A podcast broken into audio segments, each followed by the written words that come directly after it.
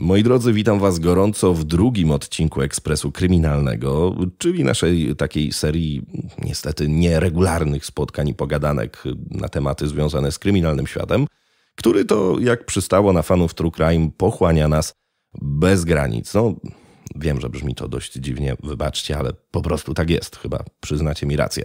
Z góry na początku, po raz kolejny w tym roku, przepraszam Was za mój głos, ale Katar, Katar no dobra, nie będę go hejtował, bo podobno jest nam potrzebny, jakby nie było to reakcja obronna organizmu, ale to nie podcast medyczny.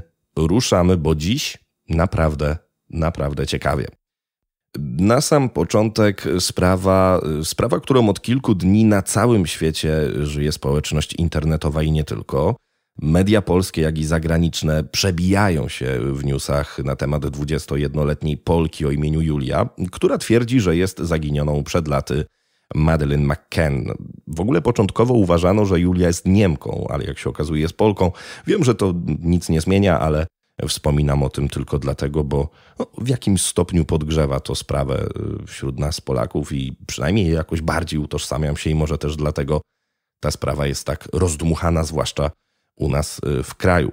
Y, szybko przypomnę, pozwólcie, bo zapewne zdecydowana większość z Was doskonale zna już ten temat, ale gdyby ktoś nie wiedział, to Madeleine miała 3 lata, kiedy zaginęła. Dokładnie w maju 2007 roku przebywała ze swoimi rodzicami i rodzeństwem na wczasach w Portugalii i tam też była widziana po raz ostatni. Sprawa wygląda tak, że rodzice położyli ją do spania w apartamencie, no i wyszli tam na spotkanie ze znajomymi na terenie resortu. Kiedy wrócili, była to prawdopodobnie godzina około 22, okazało się, że dziewczynki nie ma w pokoju. Dość charakterystyczne stało się w tej sprawie szybko zauważone uchylone okno w pokoju. Dlaczego o tym mówię? No bo rodzice twierdzili, że było ono zamknięte, gdy wychodzili co jak się pewnie domyślacie wskazuje na to, że ktoś mógł wtargnąć i porwać trzylatkę.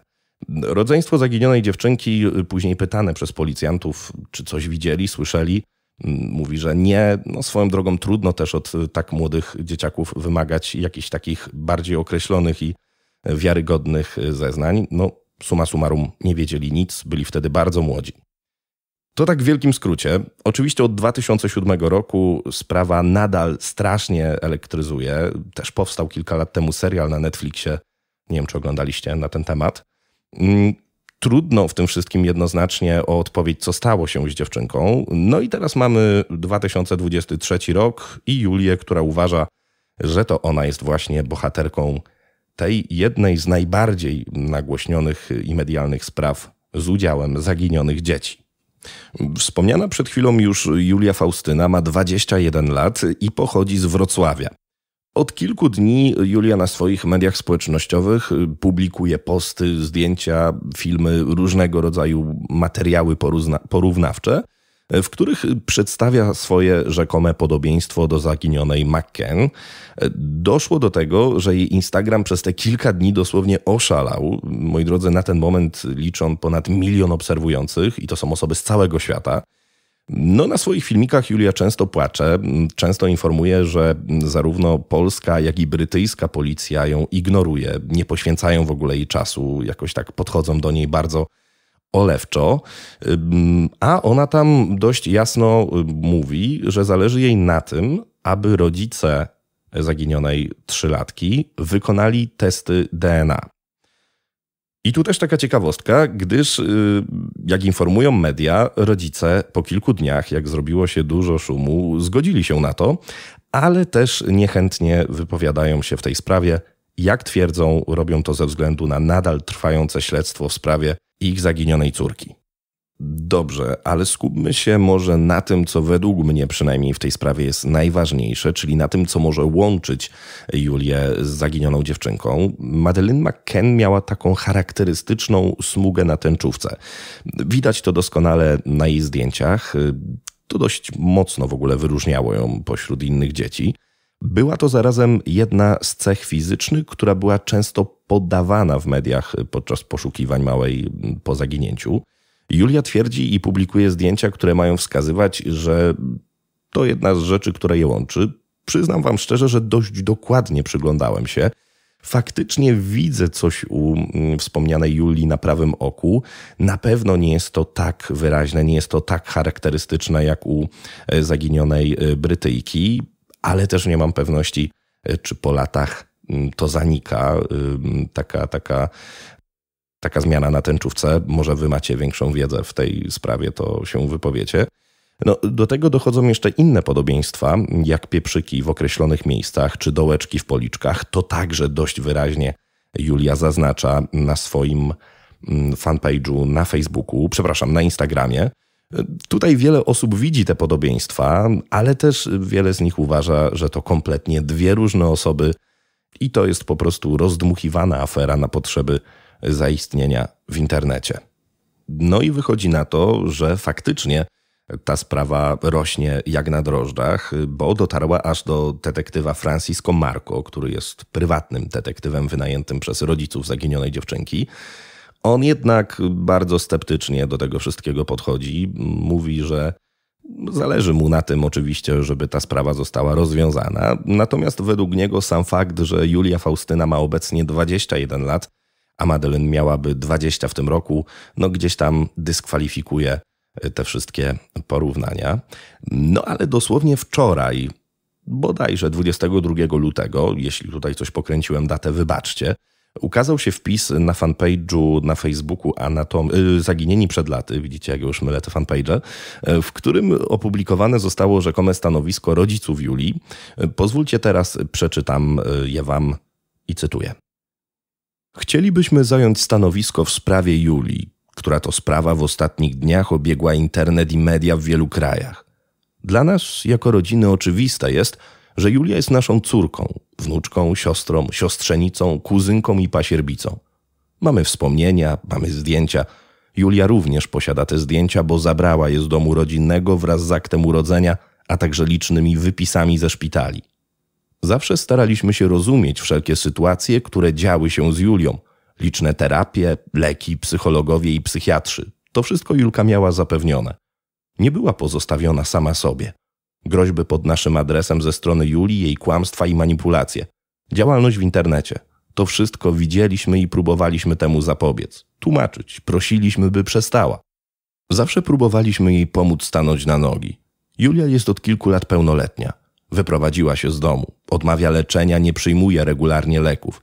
Nie skorzystała także z możliwości leczenia w bardzo dobrym ośrodku w Polsce, który zgodził się ją przyjąć. Julka kiedyś chciała być piosenkarką, modelką, zawsze chciała być popularna. To, co teraz się dzieje, dało jej milion obserwujących. Boimy się, jak Julia udźwignie to, co nieuniknione. Internet nie zapomina, a oczywiste jest, że Julia nie jest Madeleine. Jesteśmy zdruzgotani obecną sytuacją. Równocześnie chcemy oświadczyć, że nie będziemy udzielać wywiadów, publikować żadnych zdjęć, komentować artykułów. Wszelkie zapytania czy też uwagi prosimy kierować do rzecznika Komendy Wojewódzkiej Policji we Wrocławiu, który prowadzi postępowanie w sprawie Julii i której przekazaliśmy wszelkie niezbędne dokumenty dowodowe w tej sprawie. Podpisano Rodzina Julii W. Znam kilka osób z Fundacji Zaginieni przed laty i powiem Wam szczerze, że nie wydaje mi się, aby byli oni w stanie opublikować coś, jeśli nie byliby tego pewni. Mam na myśli tutaj to oświadczenie. I po tym oświadczeniu zrobiło mi się naprawdę gorąco, bo stawia to wszystko teraz tą sprawę w zupełnie innym świetle.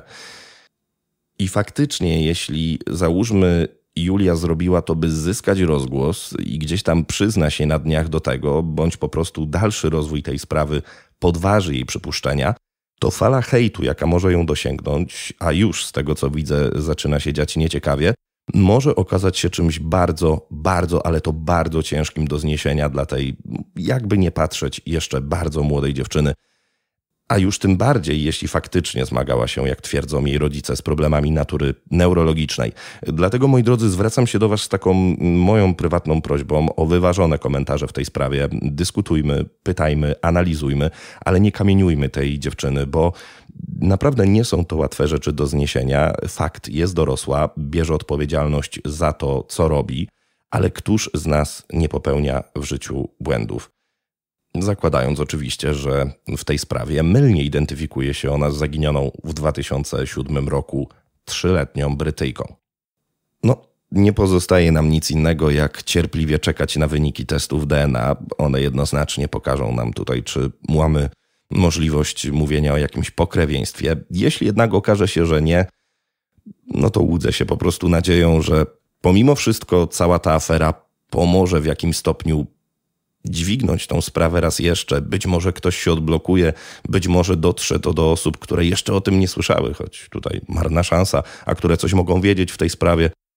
No mam nadzieję, że po prostu przerodzi się to w coś pozytywnego. Dobrze, to tyle, jeśli chodzi z mojej strony o tę sprawę. Was oczywiście odsyłam do komentarzy, jeśli macie coś do powiedzenia albo jakieś swoje przypuszczenia.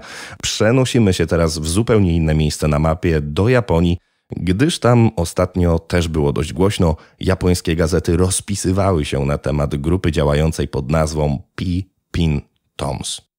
I nie jest to żadna K-popowa grupa muzyczna. Grupa jest znacznie poważniejsza i od 30 lat y, ci właśnie panowie, bo grupa składa się z panów, niestety, y, okazuje się być grupą podglądaczy potajemnie fotografujących i filmujących nagie kobiety.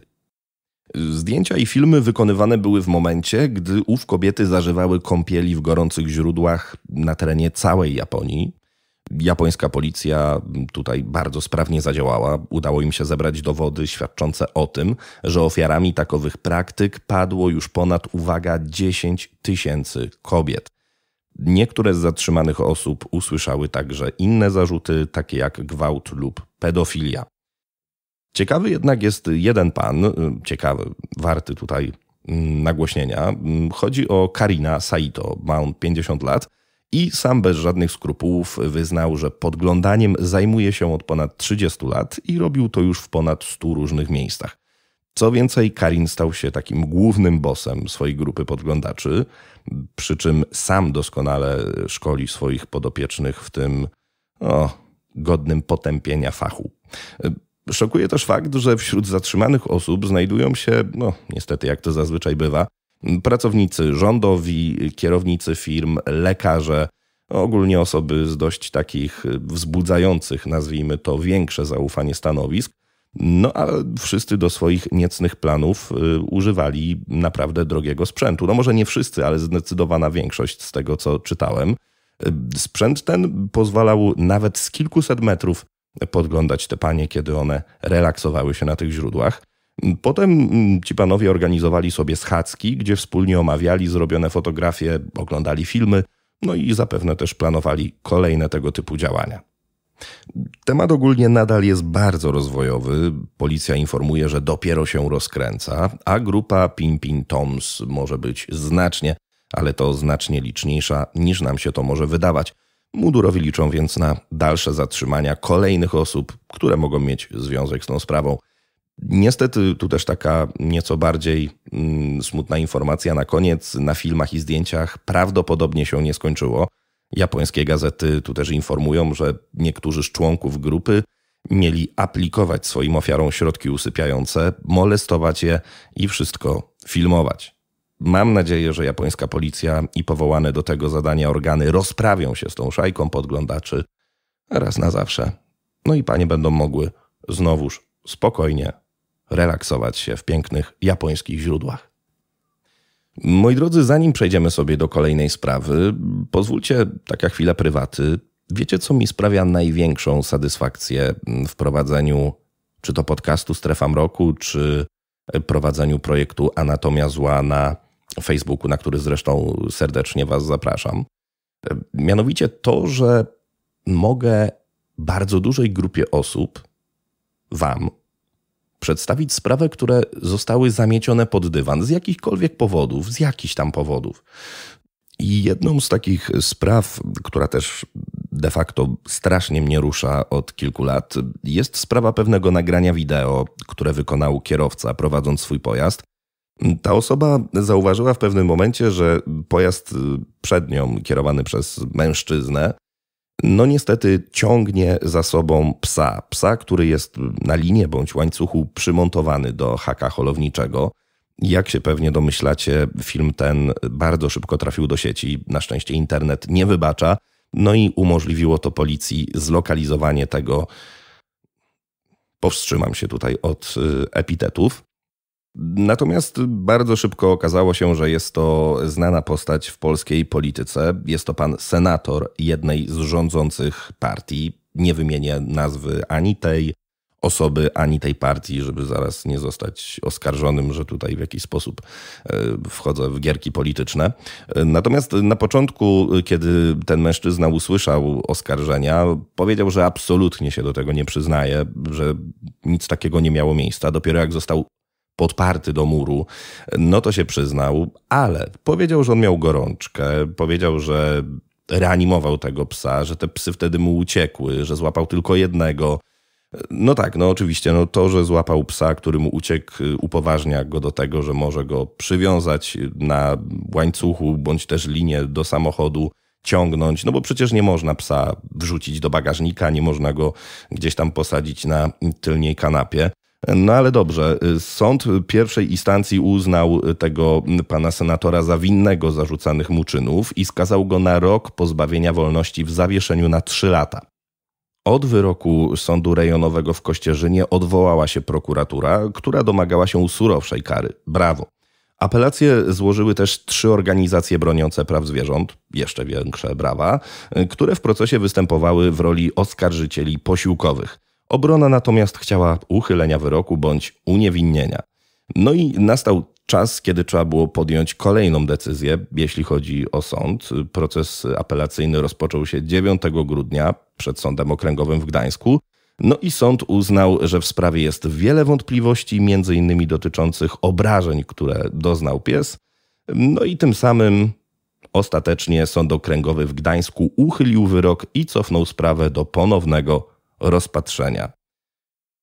Jeżeli teraz tylko mnie słuchacie, to mam do Was wielką prośbę. Weźcie w dłoń swoje telefony bądź popatrzcie na monitory i zobaczcie, czy to, co widzicie, wymaga ponownego rozpatrzenia. Bo ja ewidentnie widzę pojazd, który ciągnie za sobą psa, bądź też już zwłoki psa. Dla mnie to są jakieś jaja. Wybaczcie, że trochę tutaj podchodzę do tego emocjonalnie, natomiast wychodzę z takiego zawsze bardzo prostego założenia, że jeżeli ktoś wyrządza krzywdę zwierzętom, to granica możliwości tego, że zrobi to ludziom, jest już tylko kwestią czasu.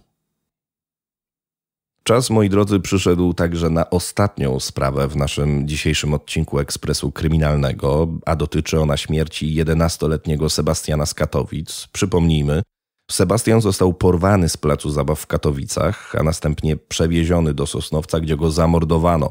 Akt oskarżenia w tej sprawie przeciwko Tomaszowi M. złożyła prokuratura okręgowa w Sosnowcu rok później – w czerwcu 2022 roku. Na pewno doskonale znacie tą sprawę, dlatego jakoś takiej specjalnie nie odświeżam. Mianowicie jest progres, ponieważ zapadł wyrok. Prokurator oskarżył mężczyznę o popełnienie siedmiu przestępstw, oprócz zabójstwa ze szczególnym okrucieństwem y, nastoletniego Sebastiana. Sebastiana Mężczyzna usłyszał od prokuratury trzy zarzuty dotyczące popełnienia przestępstw o charakterze pedofilskim na szkodę dwóch małoletnich poniżej 15 lat. Został też oskarżony o posiadanie pornografii dziecięcej i nielegalnego oprogramowania. 15 lutego sąd w tej sprawie wydał wyrok, dlatego też chciałem Wam dziś o tym powiedzieć. Niestety ten wyrok jest nieprawomocny, ale tutaj sąd nie miał litości dla Tomasza M. i wymierzył mu wyrok dożywotniego pozbawienia wolności. Aby jednak, moi drodzy, nie kończyć tak ciężkimi sprawami, no to na koniec chciałem jeszcze raz skupić Waszą uwagę. Także jeśli teraz mnie słuchacie, to zachęcam do tego, abyście popatrzyli na swoje wyświetlacze, coś Wam pokażę. Boże, ilość cięć w dzisiejszym nagraniu jest po prostu, słuchajcie, niesłychana, żeby to jakoś brzmiało. Wybaczcie mi za to. Dobrze, to co widzicie teraz na swoich monitorach, y, wyświetlaczach waszych telefonów, smartfonów, tabletów i tak to reklama McDonald's, która stanęła w bardzo bliskiej odległości od miejsca, w którym na co dzień mieszkam w Wielkiej Brytanii. Nie wiem, czy marketingowcy McDonald's idą bardziej teraz w jakiś taki czarny humor, czy o co w tym wszystkim chodzi, ale cała Anglia prychnęła śmiechem, jak tylko to zdjęcie trafiło do sieci. Swoją drogą nie próbowałem jeszcze tej kanapki od McDonald's. Ciekawy jestem, czy Was taka reklama bardziej zachęca w takim miejscu, czy raczej uważacie to za trochę niesmaczne. Pozdrawiam Was gorąco. Uważajcie na siebie, dbajcie o zdrowie i do usłyszenia w kolejnych odcinkach na kanale Strefa Mroku.